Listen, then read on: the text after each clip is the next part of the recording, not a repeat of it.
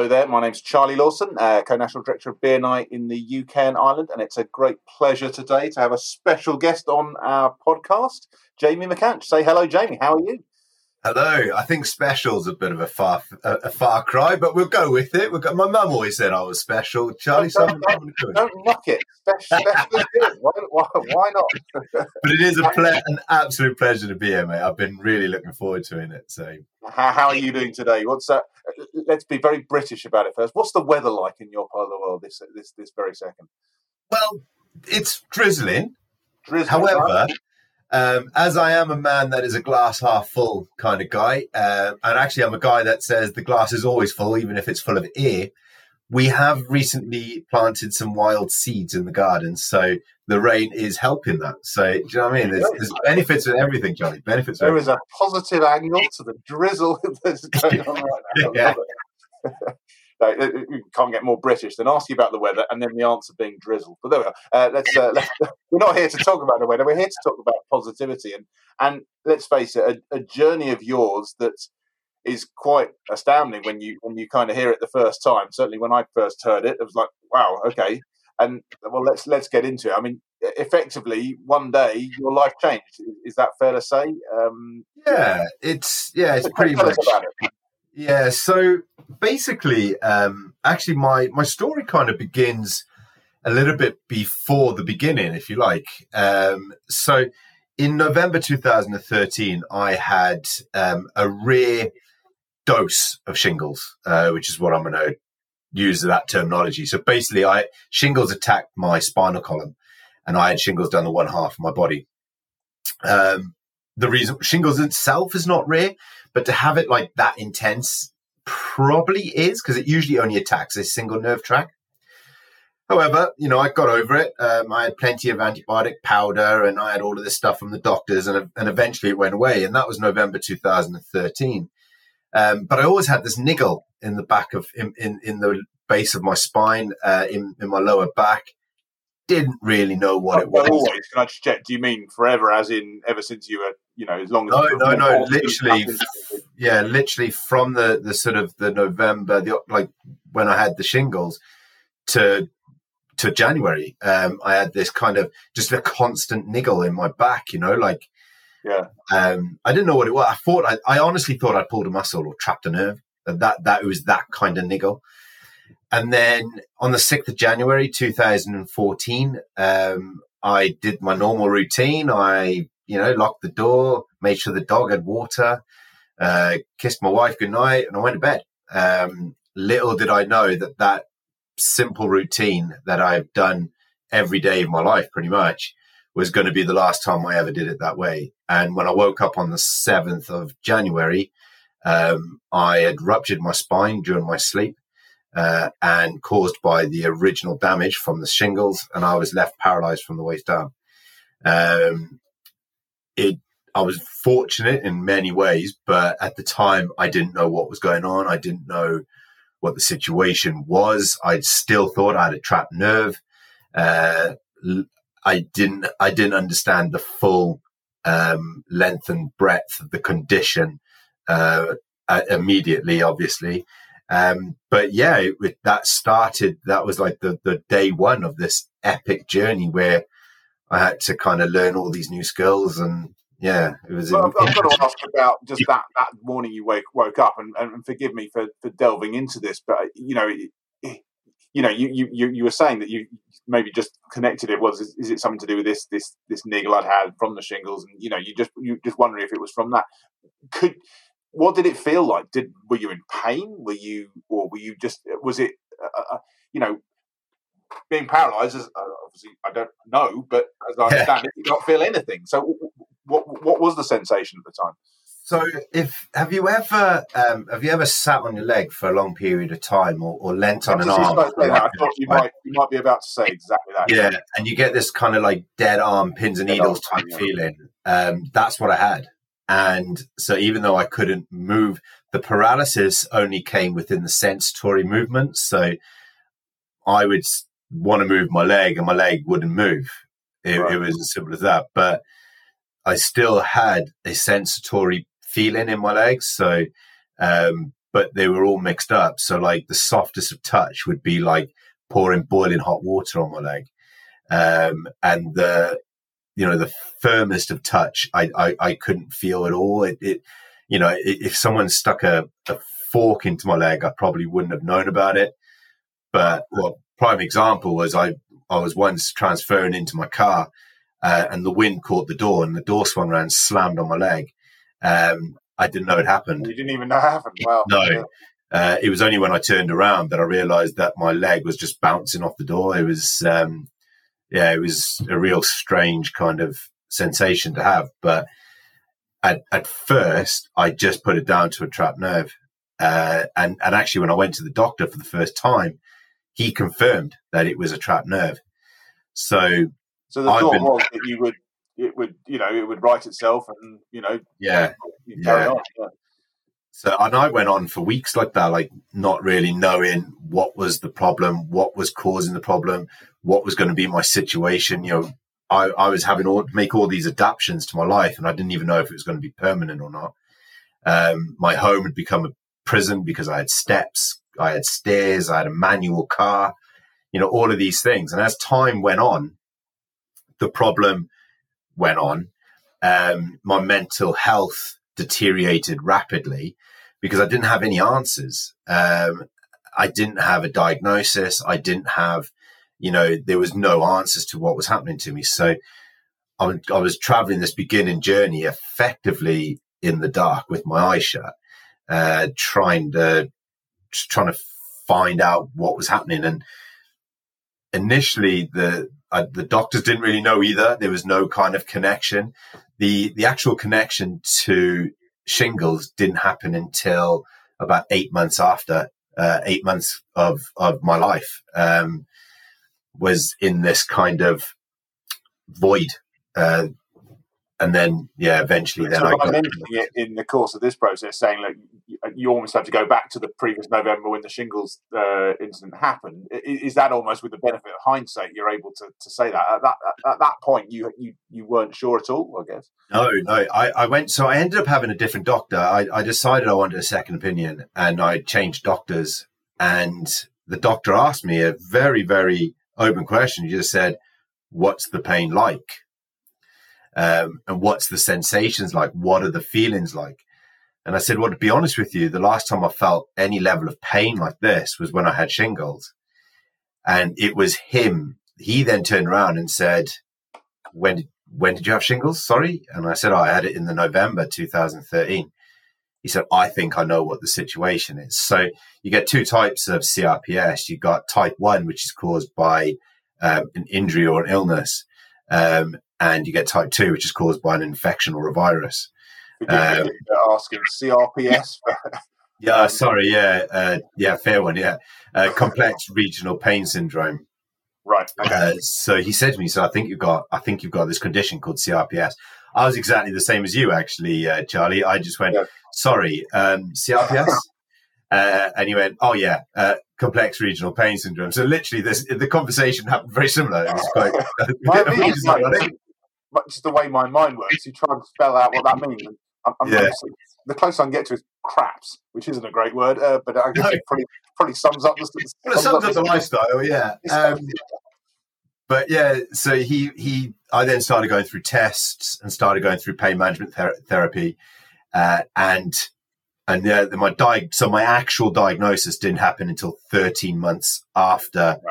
the initial incident later did I find out that actually, if I'd been, um, if they'd recognized the symptoms beforehand, uh, they can be reversed, but only in the first sort of couple of weeks, maybe two months. Uh, if, if you catch CRPS early enough, the symptoms can be, can be reversed. But unfortunately, they're so, the symptoms are so similar to lots of other things that very rarely gets diagnosed early enough in order to be um, reversed, repaired, or, or, treated. So, yeah, it was it was 13 months down the line for me. In which case, my life had already taken its path.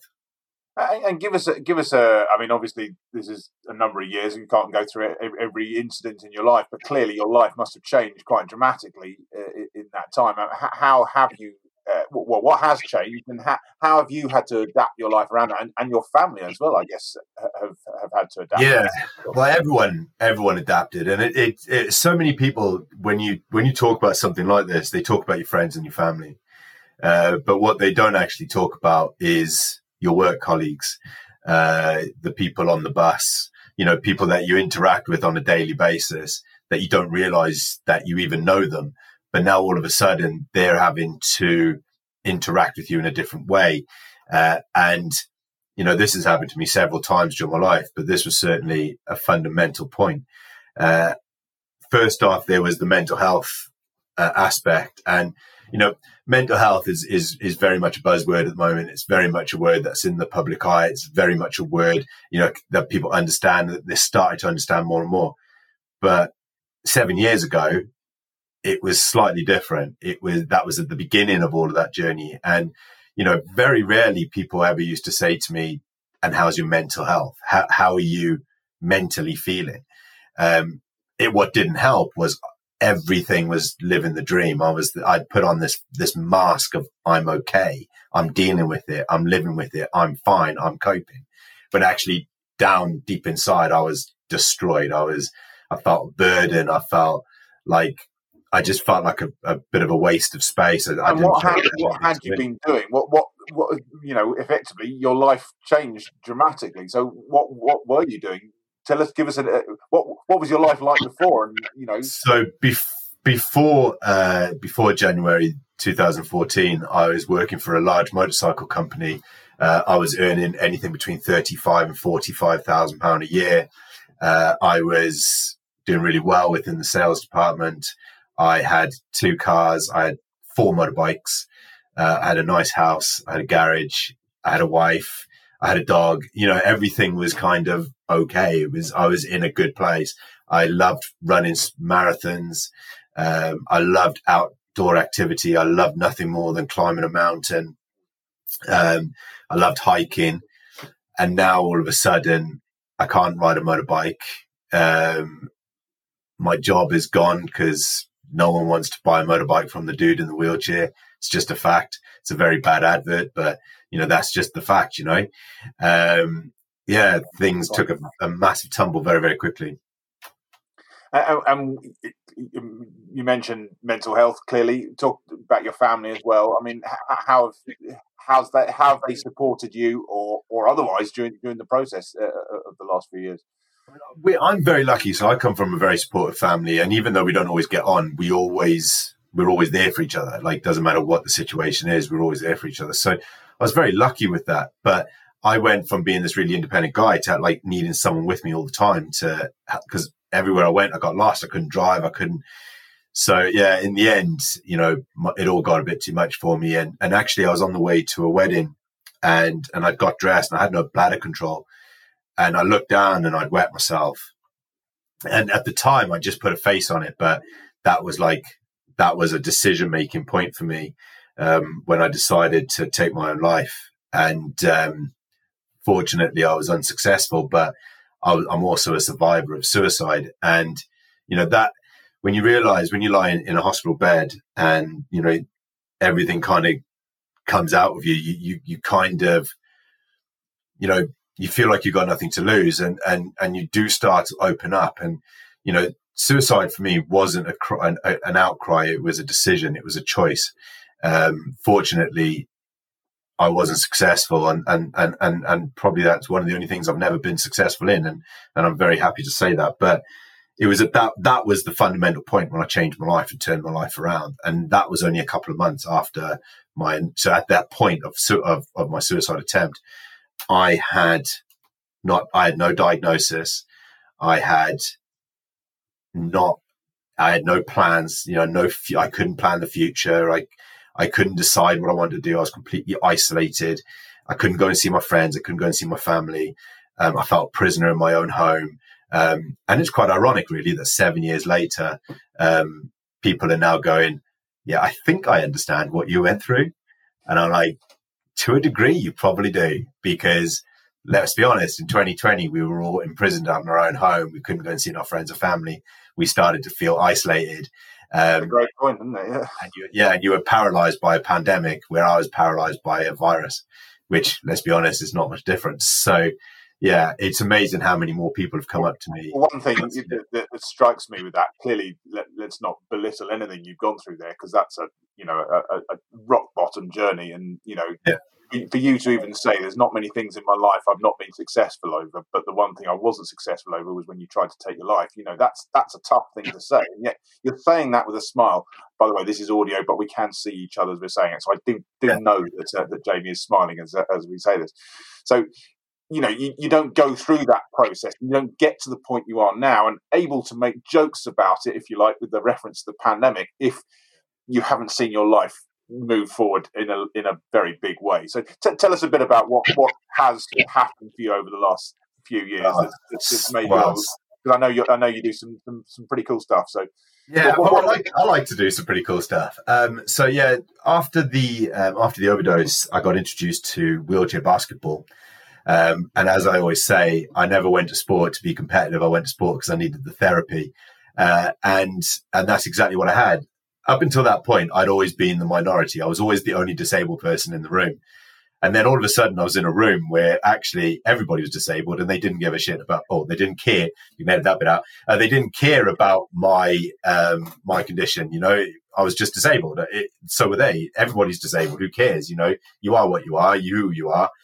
Let's throw a ball. Um, and, and I just felt like completely comfortable. And I just thought, my God, like I, I feel like I'm, I'm in around people like me, you know, and, it, and it's a weird cliche to say because everybody with a disability has a different disability, right? And everybody's disability, even if they're exactly the same, reacts differently emotionally, physically, mentally, everything. But that wasn't the case. It was because no one pitied me. No one went, oh, bless you.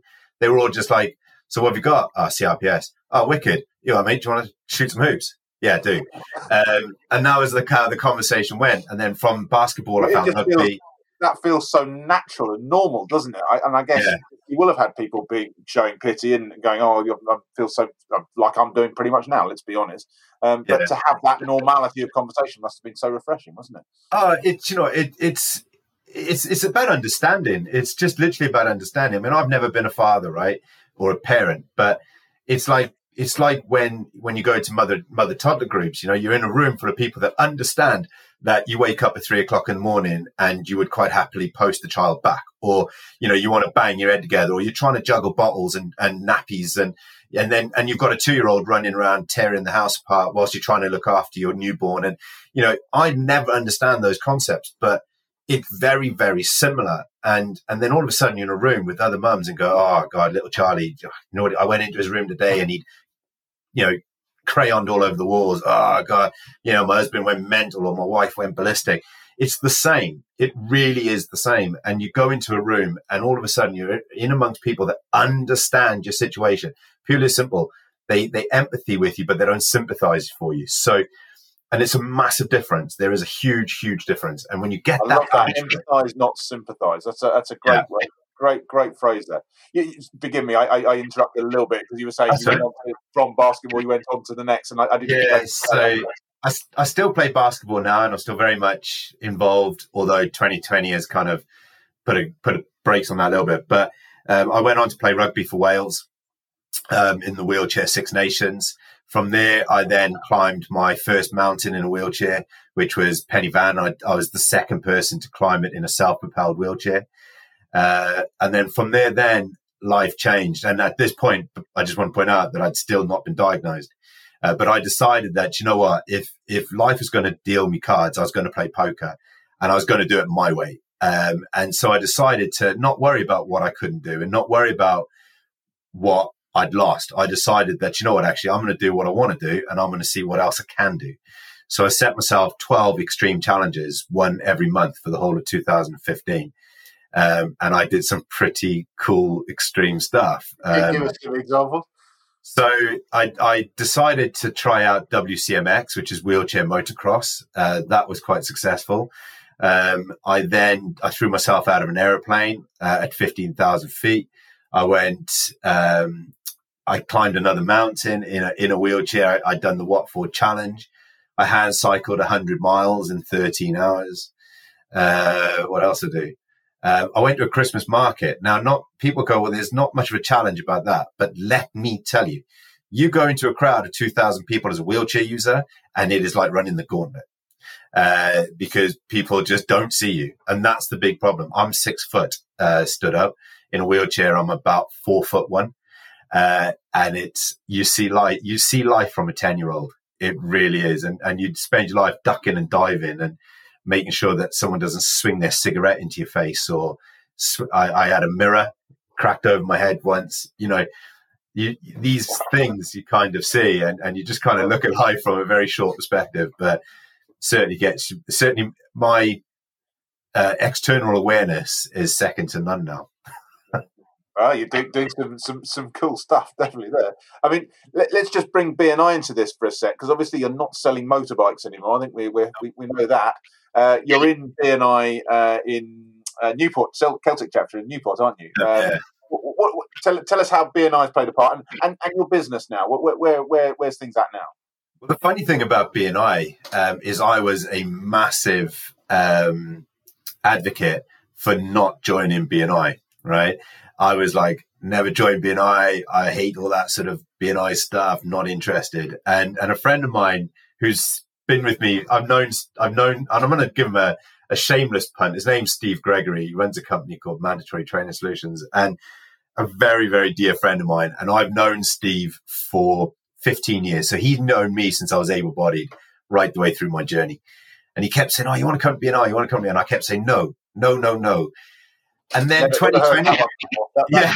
No one's ever said that. I know, right? And then 2020 happened, right? And and I had a very successful business before 2020. I was a motivational speaker. I was working this, the the uh, motivational circuit. Um, I was selling products within disability. I was an ambassador for several disability products. I helped redesign disability products. Um, I'd ambassadored for disability sport. I pioneered in disability adventure. Um, I became the first person ever to play squash as a disabled player. Um, and since then, I've competed both for Wales and Europe. Um, and here, here I've got this guy going, you know, come, come to BNI, come to BNI. And then all of a sudden, my stock got stuck in China in January 2020. Little did I know that that was the beginning of a pandemic. Um, and then in in March, all my um, events closed all my schools, all my colleges, all my learning organizations shut overnight, gone. Um, so here I was, like March the 22nd, and I have no business. And then they released the stock from China only for Britain to say, sorry, no ships are docking. So now all my stock is just stuck in the middle of the ocean. So there's not a lot I can do about that either. Now, I'm a massive believer in saying that is the way the cards are dealt. What do I do about it? So my partner Charlotte and I, we we put our heads together and we said, right, what have we got? And I've always been a community based individual. I set up No Bounds to interact with a community of people in similar circumstances to me.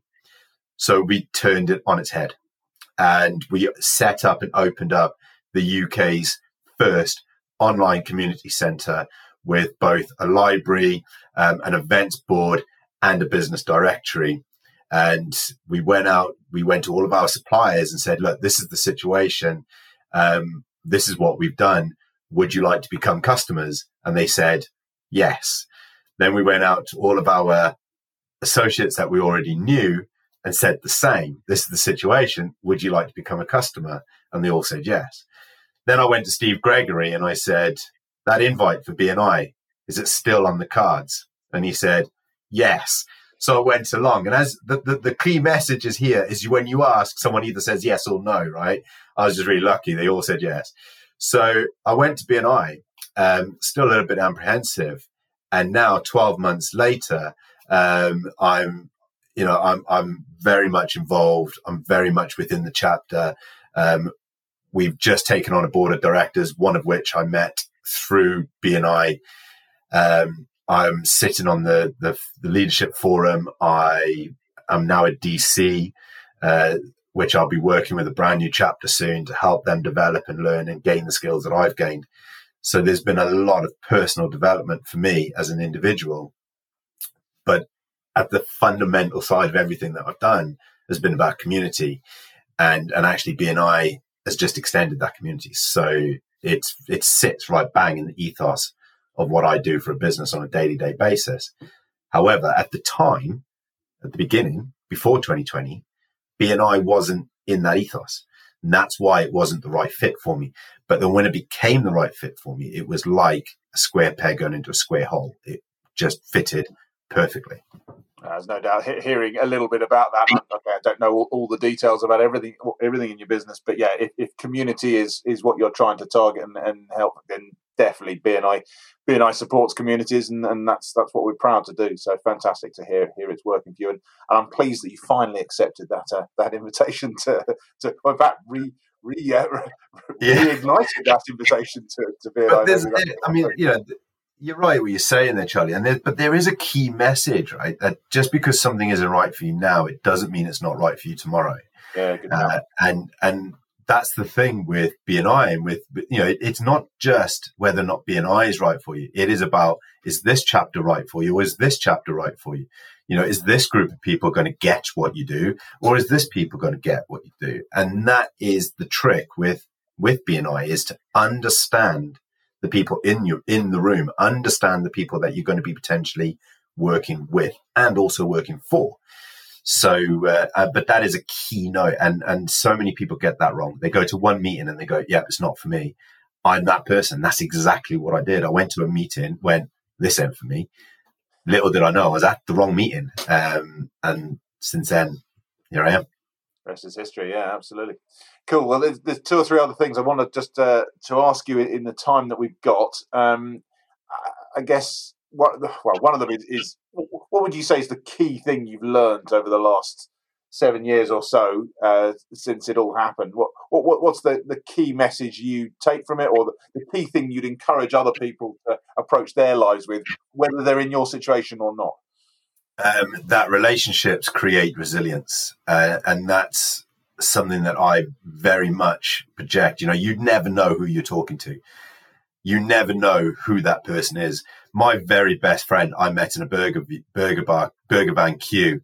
I didn't know that he would then later on, later this year, become the man who's going to be my best man at my wedding. I didn't know that at the time when I first met him, and that is my keynote. That's my key to success: is, is I never let an opportunity go. If someone says, "Jamie, you should do this," I will go, "Yeah, okay, I'll give it a go." Um, I take every opportunity presented to me, and and it's those um, friendships and relationships that have created the resilience and the resistance that I've had in order to achieve and establish where I am today. And it's actually those same relationships and, and that level of resilience that's been created that makes me the success I am today. Um, and, but above all is I'm humble because I know that I wouldn't be where I am today now, sat here talking to you if it hadn't been for those people who gave me a chance, who worked with me, who assisted me and who helped me and supported me in my journey from day one to here. Um, and then the, and the, other thing that I'm always, always, always um, key to, to know is, is to make sure that you show your appreciation and tell people, thank you. Thank you for being the person that helped me. Love, lovely messages there, and, and, and I want to just pick that last point up there in terms of showing appreciation. I don't know if people who are listening to this can can help, maybe, but you never know. Uh, in in BNI, we ask uh, people to uh, ask for referrals. You know, you never know who might be able to. Who, who's a good referral for you right now, Jamie? Who who, who would uh, help move things forward for you? Uh, uh, in the next great, great referrals for me at the moment are franchisors. Uh, so we're looking to expand. Uh, we've franchised our own business now, uh, and we're looking to you know launch out across the UK. And the best assistance for that is to go through franchisees into franchisors. And for example, um, I'm at the moment currently looking to, to get in touch with um, the managing director of Oscar Pet Foods. Uh, but in order to get to him, all I need is a franchisee that works for Oscar Pet Foods. By signing up one company, I could potentially sign up 105. Uh, and that is so franchisors is a massive one for me because they need so much, franchisees need so much help to bring their character into a brand that's been established. And that's what we absolutely love doing. Cool. Well, we can never know. Someone listening might might might, uh, be able to help with that right now. Uh, there's maybe one or two franchisors I've, uh, franchisors I've got in mind. So uh, let's uh, let's uh, chat afterwards. But Jamie, thank you very much for doing this. Really appreciate it. The the uh, overwhelming message I've got from this is just the positivity that comes out of you, and the can-do attitude, and not taking no for an answer, and just just going for it. And I, I, I I'm going to try and be empathetic, not sympathetic. Take your take your uh, take uh, learn from from what, what I've I've heard from you. But uh, what what a what a, a an amazing story, but uh, one that we can all learn from. So really appreciate you taking the time to to do this podcast with us. Absolute pleasure, Charlie. Anytime at all, mate. It's been it's been great to meet you and to be here. And you know, to anyone listening in, uh, the key message I always say is sometimes life sucks, sometimes we fall over, but at every opportunity, you must always get back up. Great message, lovely, Jamie. Thank you very much for your time. Uh, we'll uh, I, I, hope to meet you in person at some point uh, soon when when that's uh, when that's possible. But uh, yeah, in, in, the meantime, really appreciate it, and we'll catch up with you very soon. Take care. Keep safe. Cheers.